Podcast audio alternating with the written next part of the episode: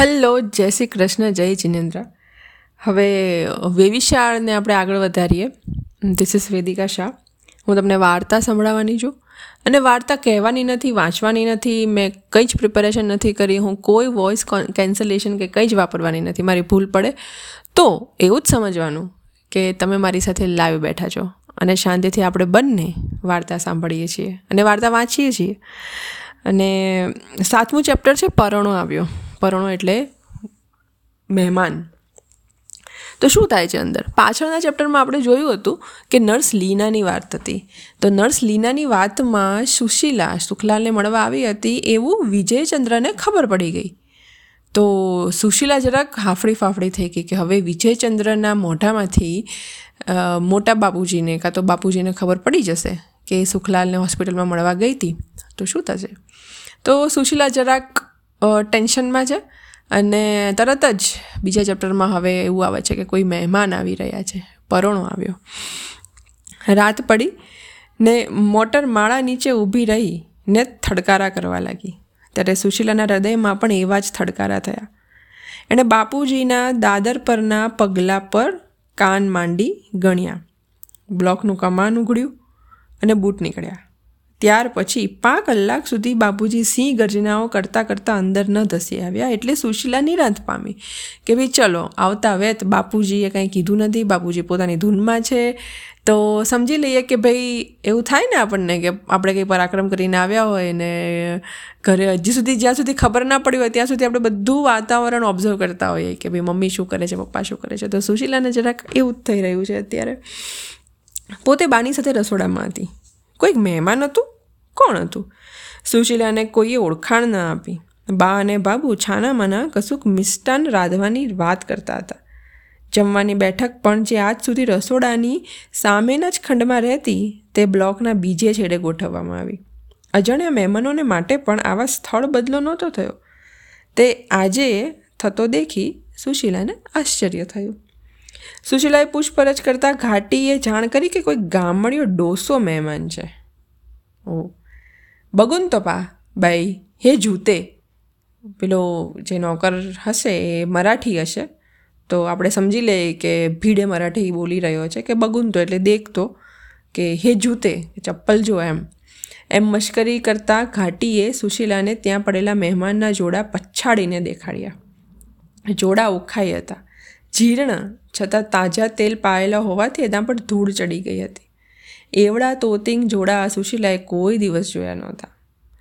એવા જોતા પહેરનાર ગામડિયા મહેમાનને માટે ભાભુ અને બા કંસાર રાંધવા કેમ બેસી ગયા હશે? બાપુજી જોડે એ ખાનગી ઓરડામાં પેસીને શું વાત કરતો હશે? સૌના મોઢા પરથી તો મહેમાન કંઈક અણગમતો અને અનાદરને પાત્ર માનવી લાગે છે. છાનામાના સુશીલાએ જમવા બેઠેલ અતિથિની ચેષ્ટા નિહાળી. એના માથા પર એક ચોટી સિવાય બધું મુંડન જ હતું. એની હજામત વધેલી હોય, મુંડન જગારા નહોતું કરતું. હજામત દાઢી વધેલી હતી એટલે મુંડન જગારા નહોતું કરતું. એણે પહેરણ પણ ઉતારી નાખ્યું હતું. ખુલ્લા દેહની કાઠી પાતળી હતી. ખૂબ દુઃખ સહન કરનાર પાસે એવો એક દેહ ક્ષીણ છતાં કઠણ અને ત્રાંબા વર્ણો છતાં સ્વચ્છ હતો. નાહવાની ઓરડીમાં નળ વહેતો હતો. પુષ્કળ પાણી હતું. છતાં પરોણાએ સાચવીને હાથ પગ મોં ધોયા અને પાસે મૂકેલા ચોખ્ખા નેપકિનને મેલો કરવાની બીકે જ, હો. કે પછી બીજા કોઈ કારણે એણે પોતાના પહેરેલ જોડા ધોતિયા વડે જ હાથ પગને મોં, લૂછ્યા. પછી એ પાટલા પર બેસીને, પછી એ પાટલા પર બેસવાને બદલે પાટલા ઉપર થાળી રાખીને હે રામ કહીને નીચે બેઠો. સામે મોટા શેઠે બેઠક લીધી. આખું બધી વસ્તુ સુશીલા હવે નોટિસ કરી રહી છે. એને પેલો જે બીક હતી સુખલાલને મળવા ગઈ હતી, એ જે પેલો કરા, પરાક્રમ કરીને આવી હતી, એ તો સાઈડમાં હવે એને આજે ડોસો આવ્યો છે, જેને આ લોકો અણગમતો માનવી સમજે છે એના ઉપર હતી. આગળ વાંચીએ. ગામડીઓ જ્યારે ખાવા લાગ્યો ત્યારે એની ચીવટ નજરે પડી. એણે વધુ લાગ્યો તેટલો કંસાર કાઢી નાખ્યો. એની ખાવાની રીતમાં સંસ્કાર હતો. પહેલું તો એ ઉતાવળ કરીને નહોતો જમતો અને જોઈએ એટલું માંગી લેતો હતો. ઘીમાં એણે કંસાર ચોળ્યો ત્યારે બીજા ઓરડામાંથી સુશીલાએ બારીક નજરે રસભેર જોયા કર્યો અને ધીરજથી કંસાર અને ઘી સારી પેઠે મસળ્યા. મસળીને થાળીની એક બાજુ દાબો કર્યો. આખી થાળી સ્વચ્છ બની. ઘી અહીં તઈ રેલાયેલું ન રહ્યું. અથાણું પણ એટલી જુક્તિથી ને જાળવણી રાખીને લીધું કે તેલનું એક ટીપું પણ આડે અવડે ન રેલાયું. સુશીલા સાંભળે છે, એની કોઈને જાણ નહોતી. મોટા શેઠે પોતાના પત્નીને બહાર બોલાવ્યા. એમણે બહાર આવીને આ પરોણાને આદર માનના શબ્દો કહ્યા. જમતા પરોણાએ વિનય પણ દેખાડ્યો અને, ઘર આગળ તબિયત કેમ છે? વગેરે પૂછાતા પ્રશ્નોના ઉત્તરમાં કહ્યું, હા, ઘરડાને પુણ્યને તમ જેવા સગાની આશીષે સારું ચાલે છે. તબિયત તો હવેથી લથડી છે પણ મન ભારી ક્ષમતામાં રહ્યું છે. કોઈ વાતની વણગણ નહીં, વલોપાત નહીં, વિચારવાયું ન મળે. છોકરાઓ સાથે હસીને વાત કરે. ને જ્યારે પીડા સહેવાય નહીં, ત્યારે ફક્ત ચત્તારી મંગલમ સાંભળવાનું રહે. સોરી સંભળાવવાનું રહે. જે લોકો જૈન નથી, એના માટે ચત્તારી મંગલમ એ એક અમારો એક મંત્ર છે કે જે શાતા આપે છે. શાતા એટલે નિરાંત આપે છે, સમતા આપે છે. તો એ અમારા કોઈ સાધુ સાધ્વી પાસે અમે સાંભળીએ તો અમને બહુ જ મજા આવે. અને એવું નથી, અમારા કોઈ ઘરના વડીલ પાસે બી અમે મંત્ર સાંભળીએ, હાથ જોડીને, આંખ બંધ કરીને, તો બહુ જ મજા આવે. તો એને ચત્તારી મંગલમ. હવે આગળ વાંચીએ. સુશીલાને ગમ પડી. એટલે ખબર પડી. આ મહેમાન થોરવાડથી આવેલા સુખલાલના પિતા જ લાગે છે. ઘણા વર્ષો પહેલાં, નાની દસેક વર્ષની હતી, ત્યારે જોયેલા તેની અણસાર યાદદાસ્તમાં અંકાવા લાગી. કોની વાત ચાલતી હતી? સુખલાલની બીમાર માતાની, જે ચત્તારી મંગલમની પીડા સહેવાય નહીં ને બધું જે વાત કરતા હતા, પેલા ભાઈ, વૃદ્ધ ભાઈ, એ એની માતાની વાત કરતા હતા, સુખલાલને માતાની. સુશીલાની કલ્પનાની દુનિયા સળવળી ઉઠી.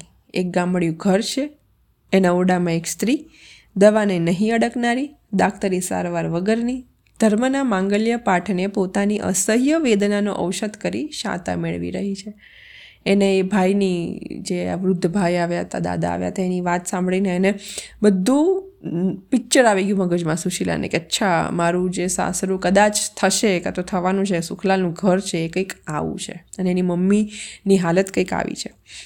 રાંધવે ચીંધવે બહુ દુઃખી થતા હશો. મોટા શેઠાણી ત્યાં ઊભા ઊભા વધુ રસ લેવા લાગ્યા. ના બાપા, બહુ તો વપત નથી રહી. હવે બહુ ચિંતા નથી રહી. પરોણાએ સ્વાભાવિક અવાજ જ જવાબ દીધો. દીકરી બાર વર્ષની થઈ ગઈ ને નાનેરો દીકરો સાત વર્ષનો. બે મળીને રાંધી નાખે. પાંચેય મહેમાનોને સાચવી લે છે છોકરા. જમતા જમતા ચાલતા આ વાર્તાલાપમાં મોટા શેઠે લેશ માત્ર ભાગ લીધો નહીં. એણે તો વારંવાર ઠરી જતા શાકનો વાટકો એકાદ બે વખત પછાડીને ગરમ શાક માંગ્યા કર્યો. એટલે કે આખા વાર્તાલાપમાં મોટા શેઠને કોઈ નિસ્બત નહોતી. મોટા માણસ હોય ને હંમેશા એ જ્યારે નાના માણસને ઇગ્નોર કરે ને, સાથે થાળી ઉપર બેઠા બેઠા કાં તો વાતચીતમાં સાઈડ કરે ને સાઇડલાઇન કરે ને, એનું આ એક એક્સપ્લેનેશન છે કે એણે શું કર્યું. એમને મરીનો ભૂક્કો જોઈતો હતો ત્યારે કહ્યું, રામો ક્યાં મરી ગયો? એટલે એમને કંઈક અલગ જ લેવલનું એના મગજમાં કંઈક ચાલતું હતું ને એનું કંઈક અલગ જ દુનિયા ચાલતી હતી. વાળું કર્યા પછી પરુણ અને સુખલાલ પાસે ઇસ્પિતાલે સુએ સુવા જવાનું હતું. દીકરાની માંદગીના ઉડતા સમાચાર સાંભળી દોડી આવેલો આ પિતા. સુશીલાના ચાલી આવ્યા પછી દવાખાને સુખલાલને જોઈ આવેલો. પણ સુખલાલે એની કશી વાત નહોતી કરી. એણે બંડી પહેરીને માથા પર પાઘડી મૂકી. એક જ એક જ લાઇનમાં લેખકે બધું જ કહી દીધું કે જ્યારે સુશીલા સુખલાલને મળીને હોસ્પિટલથી નીકળી હતી ને, ત્યારે તરત જ એની પાછળથી એનો એનો, એના પપ્પા આવ્યા હતા. સુખલાલના પપ્પા એને મળવા આવ્યા હતા. પણ સુખલાલે એના પપ્પાને કીધું નથી હજી સુધી કે સુશીલા પણ હમણાં આવીને ગઈ. તમે જોઈ કે? તો આ સુખલાલની એક લોયલ્ટી કહેવાય, એક મરદાનગી કહેવાય, કે જે બહુ સારી વાત છે. સુખલાલનું કેરેક્ટર એવી રીતના લેખકે વર્ણવ્યું છે.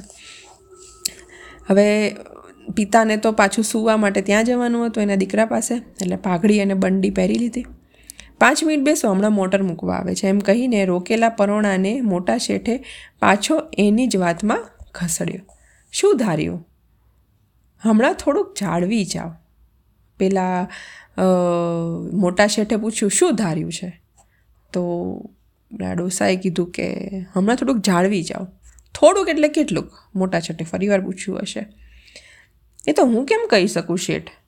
પણ નીકળી માંદગીનું હૈયું જ વાત સાંભળીને ફાટી જશે એ તો ઠીક, પણ એના જીવની અવગત્ય થશે.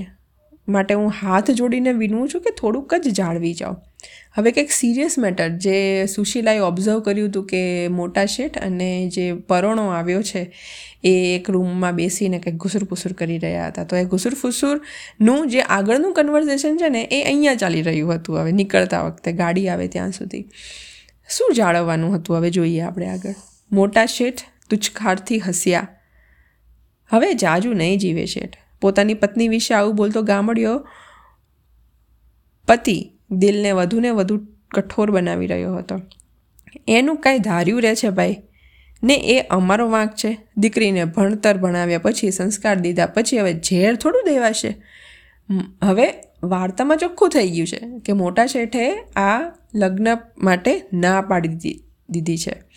એટલે અને જે પરણો આવ્યો છે, એમના સુખલાલના પિતા, એ થોડા ટેન્શનમાં છે. એવું કહે છે કે હવે એની મમ્મી આવું સાંભળશે?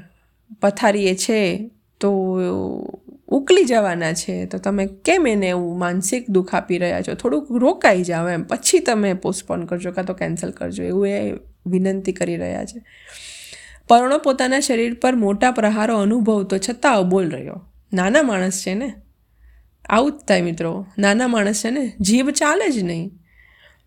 એની, એના મૌનને નબળાઈનું ચિહ્ન ગણનારા મોટા શેઠે કહ્યું. જુઓ જાણે, સાંભળો. આપણે આપણી મેળ જ સમજી જઈએ. તો આ લો બે હજાર રોકડા. ચાય ત્યાં દીકરી, દીકરાને પરણાવી લઈ માંદી સ્ત્રીની સદગતિ કરો. બાકી જો જીકર જ કરવી હોય, અમને દબાવવા જ હોય, અમારી ભલાઈનો કસ્ત જ કાઢવો હોય, તો પછી હું લઉં નાતનું શરણું. નાત આ વેવિશાળને ફોક નહીં કરે એવું વિચારીને ખા ખાશો નહીં, શેઠ. મારી પાસે તો ડાક્ટરના સર્ટિફિકેટો છે કે છોકરો પરણવા માટે નાલાયક છે. એક છોકરો, બીમાર છોકરાને મળવા આવતા એના પપ્પા, એના બાપુજી અને એનો સગાઈ તૂટતી હોય અને સામેથી તિરસ્કાર થતો હોય, એના એની જે નબળાઈ છે ને એ માણસની, પરોણો જે અહીંયા કહેવાયું છે, પરોણાની જે નબળાઈ છે ને, એ એની પોતાની પત્નીની માંદગી અને પોતાના દીકરાની માંદગી છે. અને ઉપરથી એની, એનું જે ગામડિયાણ શૈલી છે આખી, એ પણ છે. આ લોકોને જરાય નથી ગમતો. અને ઉપરથી એને એવું છે કે છોકરો ભણેલો નથી. તો આટલા બધા તિરસ્કાર સાંભળીને પણ એ માણસ ત્યાં ત્યાં હજી ઊભો છે. પહેલાંના લોકોમાં કેટલી ધીરજ હતી ને? નહીતર તો આજકાલ ગમે તેટલો નાનો માણસ હોય, પણ વટ તો એકદમ રાજા રાણા જેવું કરશે. ખરું ને? સુખલાલનો પિતા મોટા શેઠીની સામો ને સામો સડક થઈ રહ્યો. શૂન્ય થઈને પડી રહીએ ને? આપણે મરદાનગી બતાવવાની છે, આપણે ઊભા જ રહેવાનું છે. તો માણસ ઊભો જ રહે ત્યાં ત્યાં. આટલું બધું તિરસ્કાર કર્યા પછી અમુક માણસો હોય કે નીકળી જાય ત્યાંથી. ગુસ્સામાં, ઝઘડીને, તિરસ્કારથી કે તું કોણ મને કહેવાળો પૈસાનું જોર કેમ બતાવે છે? એમ કરીને નીકળી જવાયવાળો માણસ નથી આ. આ પરોણો જે આવ્યો છે ને, એ બહુ ખાનદાની માણસ છે. તો આ હતી વાત. પરોણો આવ્યો. વેવિશાળ. નેક્સ્ટ સ્ટોરી આપણે સાંભળીશું. હું જલ્દી પોસ્ટ કરીશ. ત્યાં સુધી બાય બાય જય શ્રી કૃષ્ણ. જય જિનેન્દ્ર.